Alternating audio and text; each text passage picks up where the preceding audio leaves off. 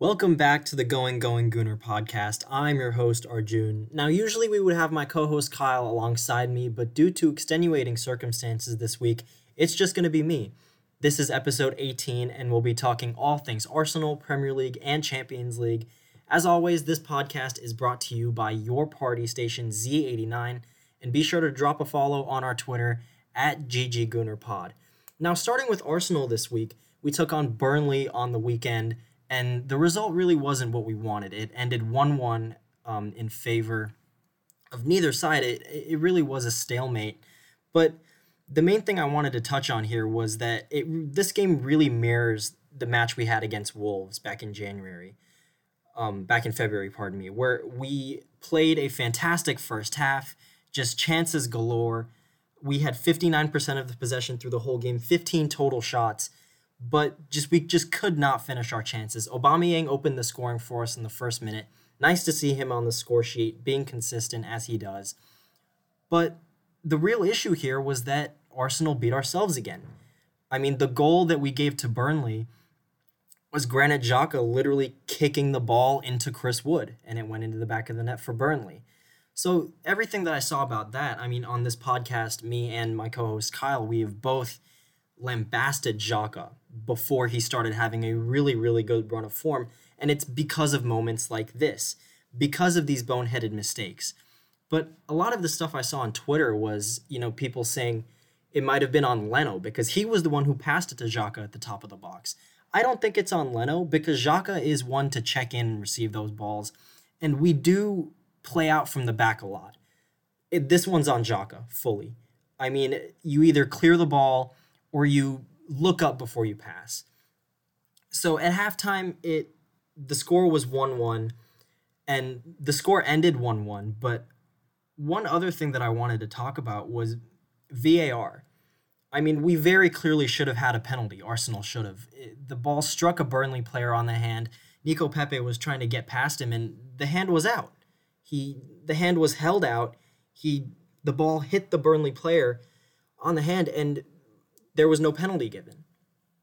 I mean, it's we've seen a multitude of handball decisions go in either direction in the Premier League recently, and there's just absolutely no consistency. We've had our gripes about VAR and its consistency, and we should have had a penalty, and that could have brought us the win, but I don't know if we deserved it. I mean, we had a scramble at the very end where Ceballos hit the post, and we just could not get the ball in the back of the net, and it's a very disappointing result because we played really well in the first half, but the second half we looked flat. And it's a disappointing result because we had just beaten Leicester last week, 3 1. And they're a very good side. They're third in the Premier League right now. And to not come away with a win in this one is disappointing. The lineup was interesting. Willian actually got the assist to Aubameyang. He started the game and assisted Aubameyang. No Smith Rowe for this one. And he's getting some rest. He's he's been hurt a little bit, and Smith Rowe, as we've said, has been the catalyst for our creativity. Saka started this one, Odegaard as well. Thomas and Xhaka are best pivot, and interestingly enough, Callum Chambers started at right back. Um, neither um, Cedric was not in the squad. Bellerin was on the bench but didn't play. It's nice to see Chambers back playing. He is a good crosser of the ball at that right back position, but I do think Cedric is still our best right back. It'll be interesting to see where our lineup goes for our match this Thursday against Olympiacos, which we'll have a preview later. But a disappointing result in the Premier League, to say the least. Uh, elsewhere in the Premier League, United won the, the Manchester Derby. They ended Manchester City's 21 game win streak. I've got to say, City, this was the worst they've played all season. They looked extremely poor, really flat throughout the whole game. And I've got to credit United. They played a very good match. They scored a penalty in the first minute through Bruno Fernandes. Gabriel Jesus fouled a, a United player in the box within a minute. And from then, I was very surprised. I thought City would come back and win the match, but they weren't able to. And Luke Shaw, who's on a fantastic run of form currently, he's playing really well, probably playing like the best left back in the league right now. He scored the dagger in the 50th minute and and gave them gave United a great win a great Manchester Derby win. City dominated possession, dominated shots, but United just they had the right game plan. Ole Gunnar Solskjaer, the manager of United, had a good game plan for that one. And it'll be it's nice confidence for United to get this one. But the bad news for them is City bounced back today. They won 5-2 over Southampton with Mahrez and De Bruyne no, both netting braces. So City are 14 points clear now. United do have a game in hand, so they can cut that gap to 11. But even despite the play of United beating City, City's 21 game win streak ending, I think Manchester City still have the title wrapped up. There's only 10 matches left, nine for City actually. And I don't see United closing this gap. I don't see Leicester closing this gap. I don't see Chelsea closing this gap. Even though Chelsea, going over to Chelsea, they beat Everton 2 0.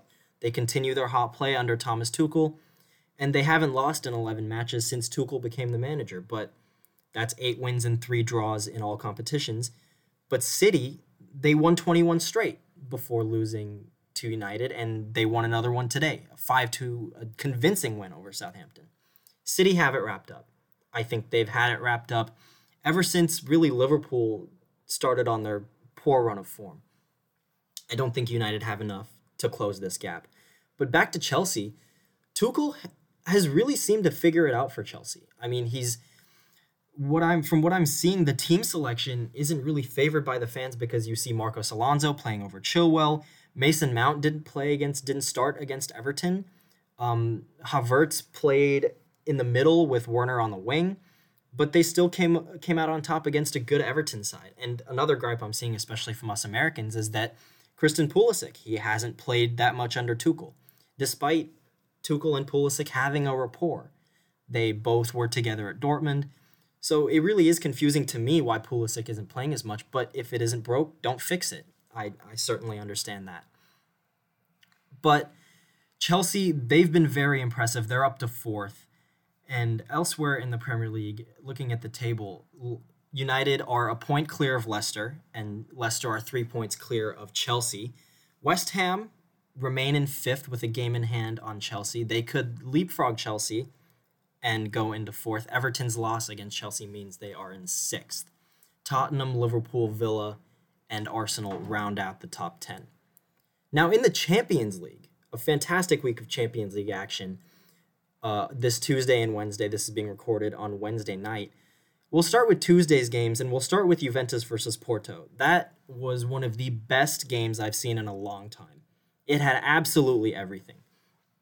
Porto had the upper hand coming into it. They won the first like 2 1, but Marcelo, pardon me, but uh, Chiesa for Juventus, his away goal against Porto in the first leg gave them gave them hope. Federico Chiesa.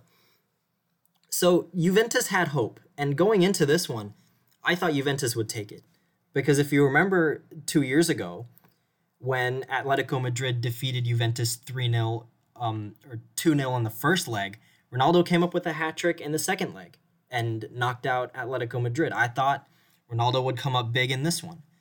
As we'll see later, he he disappeared really. He was nowhere to be seen. So Porto struck first through a Sergio Oliveira pen. Remember that name for later. That brought Porto up to 3 1 on aggregate as it got them an away goal. This game was played in Turin at the Juventus Stadium. So Juventus now, their situation is they need two goals to send it to extra time. So Chiesa, who was the star of this Juve team in this tie, he scored in the 49th minute, scored a beauty. And now Juventus need one more goal to send it to extra time. And five minutes after Chiesa scores that first goal, there's a little bit of controversy with um, the Porto team. Now, uh, the whistle is blown by the referee, and Mehdi Taremi of Porto picks up the ball and punts it to the opposite side of the field. The Juve players all rush to the referee begging for a yellow card. Taremi had already been booked in this one. The referee gives Taremi a second yellow, and now Porto are down to 10 men. Now, I thought that was a terrible call because you just can't go, you can't give a second yellow for dissent, in my opinion. If it's a first yellow, that's completely fine. But a second yellow for something as small as that in a match as big as this, it didn't make sense to me. And after the red card, Porto really, I thought they were done and dusted. Chiesa scored again 10 minutes after the red. So now the aggregate is 3 3.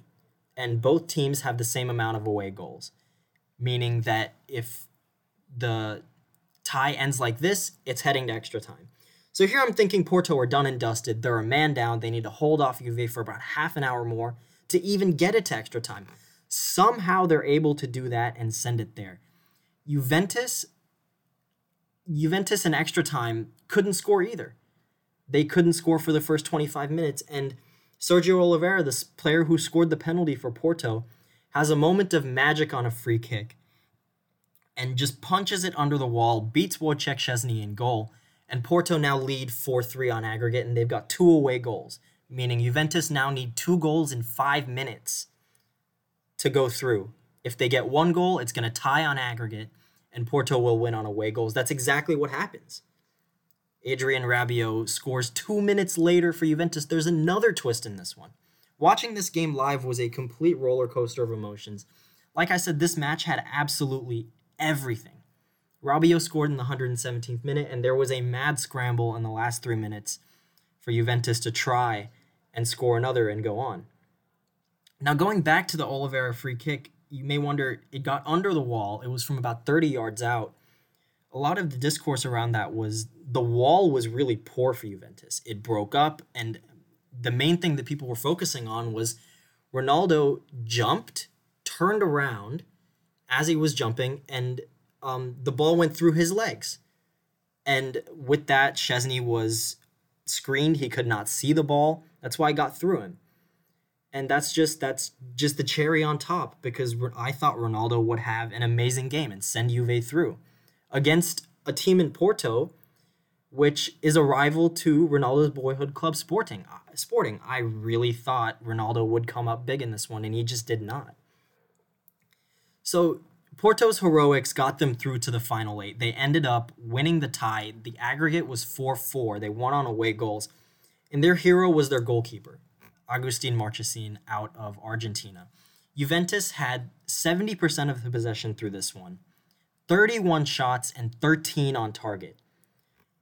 If you watch the game, Marchesín was absolutely everywhere. He was fantastic all game in goal. He saved a point blank header from Morata. He had some great punches, some great decisions. And he's really the reason why Porto are going through him and Sergio Oliveira. So Porto pull off a huge upset, knocking the old lady out of the Champions League. And the next matchup on Tuesday was Sevilla versus Dortmund. Dortmund won the first leg 3 2 away. And Erling Haaland in in this Tuesday match was just incredible. He scored two goals, and now he's scored 20 Champions League goals in 14 games. And he's the youngest to get to 20 Champions League goals. He's ridiculous. Him and Mbappe are the future. My co-host Kyle is a huge, um, huge Haaland fan, as am I. Uh, he was originally going to rant for minutes and minutes about Haaland, probably, but I mean, there's not any, there's nothing you can say more about Erling Haaland that we don't already know. There was an interesting moment in this one um, with a penalty. Haaland um, had a penalty saved by Sevilla, but VAR ruled that the keeper was off the line. So Haaland had to retake the penalty and he scored it and then taunted the Villa, the Sevilla uh, keeper after. He scored the goal and ran right up to the Sevilla keeper and yelled in his face, and then ran off as Sevilla players chased him and Haaland celebrated. And I mean, that's just the mind of a 20 year old with with Haaland. The his emotions I think got a little bit the best of him, but it, I mean, for the entertainment factor, Haaland certainly brings that to the table.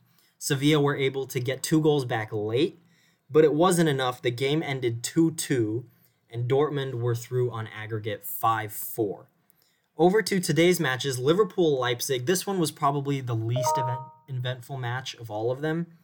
Liverpool are through. They won both legs 2 0. Not much to talk about in this one. This game went pretty much exactly like the first game. Salah and Mane both scored about five minutes apart from each other in the first leg and the second leg. Leipzig made a deep run in the Champions League last year, and now they're stopped by a Liverpool team very much not on form. They've lost six in a row in the Premier League at Anfield. And bear in mind, this game was not at Anfield due to COVID. This game was in Hungary at the Puskas Arena in Budapest. So Liverpool are moving on. It's very interesting to see how Liverpool are playing well against Leipzig in the Champions League, but they've just been awful in the Premier League compared to their last season. To the final game of this Champions League week is Barcelona PSG. The match ended 1 1. It was a very good game despite the result. PSG won the first leg in Barcelona 4 1, make, making it really nearly impossible for Barcelona to pull off, you know, a remontada part two, a repeat of the 2017 amazing 6 1 comeback that Barcelona had. PSG scored the opener on a penalty through Kylian Mbappe, of course, on a very suspect penalty call, in my opinion. VAR gave PSG a penalty, and I, I think that may have decided it because, as I'll say later, Barcelona dominated this first half completely. Lionel Messi, though, answered with one of the best goals of his career. He uh, picked up the ball about 30 yards out, cut onto his left foot, and fired an absolute bullet past Keylor Navas from 25 yards out into the top corner. He was fantastic in, in the first half, but Messi had a penalty saved you know, at the end of the first half. And this that was the moment when you really sensed that this comeback wasn't meant to be. As Barcelona were extremely unlucky to not have scored at least 3 goals in that first half. They looked extremely threatening. They had the majority of possession in the second half and they but they just could not make a breakthrough. They had 73% of the total possession. But Barcelona didn't have enough and what's scary about this PSG team is that they didn't play very well today at all. Their defense looked really porous, their attack was non existent, which I understand. If you're up 4 1 in your first leg, you're going to play defensive in the second leg. But this PSG team played both legs without Neymar, one of the best players in the world. As PSG move on to the quarterfinals, the last eight, we'll have to see how Neymar is progressing back from his injury and what he brings to this team in the last eight. PSG right now are very have a very good chance to win this entire competition, to break their curse and win this entire competition. Going back to Barcelona, I firmly believe that this team would probably be moving on to the last eight if they did not have Ronald Koeman as a manager. Ronald Koeman was poor at Everton, and if he was poor there in the Premier League, I don't know what made the Barcelona board think he would be any better managing one of the biggest clubs in the history of the world. That's the truth. And I think Ronald Koeman isn't Barcelona caliber. He never was. The signing perplexed me. And even with Barcelona making a, a push for La Liga, the title, they're coming back into the title picture. I don't think Koeman is good enough to manage this team. Overall storylines from the Champions League Messi and Ronaldo are not in the quarterfinals for the first time since 2005. Neither of 2005 that neither Messi or Ronaldo are not in the quarterfinals of the Champions League and Ronaldo and Messi, two of the best Champions League players ever, if not the two best Champions League plays, players ever. And Kyle and I, we talked about it after the first legs with the amazing performances of Haaland and Mbappe. Haaland getting a goal and an assist, Mbappe scoring a hat trick at Camp Nou and adding on another one in the second leg, and Haaland as well adding on two more in the second leg. Is the torch being passed from Messi and Ronaldo to Haaland and Mbappe? Time will tell and the progression of Dortmund and PSG in this competition and how much of a role Mbappe and Haaland have respectively will play a role. But I mean, Messi and Ronaldo are reaching the twilights of their careers, and Haaland and Mbappe are where Messi and Ronaldo were in 2005. So, I mean, we are in for an amazing next 10 or 15 years of football with these two. That's there's no doubt about that. And Messi and Ronaldo as they're ushered out with Haaland and Mbappe being ushered in, I'm just as excited for them too, even with Messi being my favorite player of all time and with the Messi and Ronaldo discourse being so interesting. The Haaland and Mbappe discourse is going to be just as fun to watch, and those two players are going to be the future of this sport. So the teams moving on to the last eight are Porto, Borussia Dortmund, Liverpool, and Paris Saint Germain. Next week's slate is Real Madrid. They play Atalanta at home. They're up on aggregate 1 0. They got an away goal. City play Mönchengladbach in Puskas Arena in Hungary due to COVID restrictions. This is City's home game. They're up on aggregate 2 0. So it's going to be tough for Borussia Mönchengladbach to get back into this one. Bayern play Lazio at home. They're up 4 1. They've got four away goals. And Chelsea host Atletico Madrid. That'll be the, the one to watch. That'll be the most interesting tie by far, I think, because Chelsea got an away goal at Atletico in Madrid, and Chelsea will host uh, Madrid at Stamford Bridge and look to move on to the last eight. We'll have all the coverage next week of those four games right here on this podcast in next week's episode. Now, over to the Europa League uh, and Arsenal's match against Olympiacos tomorrow. Arsenal, I mean, Olympiacos has been the ghost that Arsenal couldn't get past last year. They lost to them in the round of 32 last year. So, my take on this one is we'll see tomorrow, based on the lineup, what Arteta is prioritizing the Champions League, pardon me, the Europa League, or the Premier League. I think, I personally think we need to put all our chips into the, the Europa League because right now we're in 10th place and it's looking heavily unlikely we'll make a push for even top six. I think we're eight points back of the top six, and it's going to be really tough to even get back into the Europa League through the Premier League table.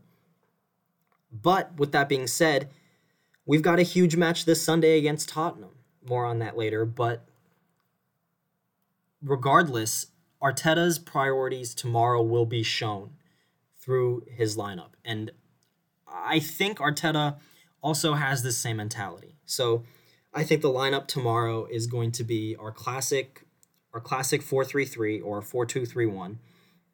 We can really shift into either at any time. But the goalkeeper will be Leno. I think Bellerin gets the start at right back. I think Holding and I think Mari will get the start at center back. Mari has been really good recently, and Holding has been our mainstay at that at that center back position. Kieran Tierney will play left back. And I think we'll go Xhaka and Partey again as the pivot. I think as those two center defensive midfielders. There are two best, and they've had four or five days of rest since Burnley, since the Burnley match, so they'll be fit. I think Odegaard will start in this one. I don't think Smith Rowe will get it as he's still working his way back from injury, from fitness. Odegaard will start at that center attacking mid position. And I think Saka plays out on the right side, and I think Pepe will play out on the left. I wouldn't be surprised if those were swapped. I think Saka and Pepe will be the wingers, and I think Aubameyang will play up top. Again, wouldn't be surprised if Aubameyang came to the left. We dropped Pepe and we put Lacazette up top because Lacazette has been really good in the Europa League. So with the score predictions, this is the away leg. Uh, we are going to Athens for this one. So I'm going to say 2 1 Arsenal. I think Saka and Auba will get a goal each. Kyle has generously given me a score prediction through text. He says 3 2 Arsenal, with Saka getting a brace. So, with Europa League out of the way, we've got the North London Derby this Sunday. A huge match against Tottenham, the battle for North London. That will play into the lineup decisions that Arteta makes but you can hear all about that. We've got a full North London preview, North London Derby preview coming out soon with a special guest, Spurs fan Oscar Offerman. He'll talk us through his club. We'll talk you through our club, Arsenal, as always. And that will be a full preview, a full, very long one hour preview that we'll have for you right here on uh, the Going Going Gooner podcast. And we're excited to get that out to you because obviously Tottenham Arsenal is one of the biggest rivalries in England in the world in, in football. So we had a lot of fun chatting. We did a combined 11 for which players we think would make it into a combined 11 from both teams. And we did our requisite score predictions and talked about both teams' forms and um, both teams' forms in North London derbies and in the Premier League and Europa League and how that will play into this matchup. So that's been all from me, Arjun. Hopefully, this is the only week that I'll be without my co host, Kyle. But thank y'all for listening. Be sure to drop a follow at GG Gooner Pod on Twitter. And as always, thank you for listening.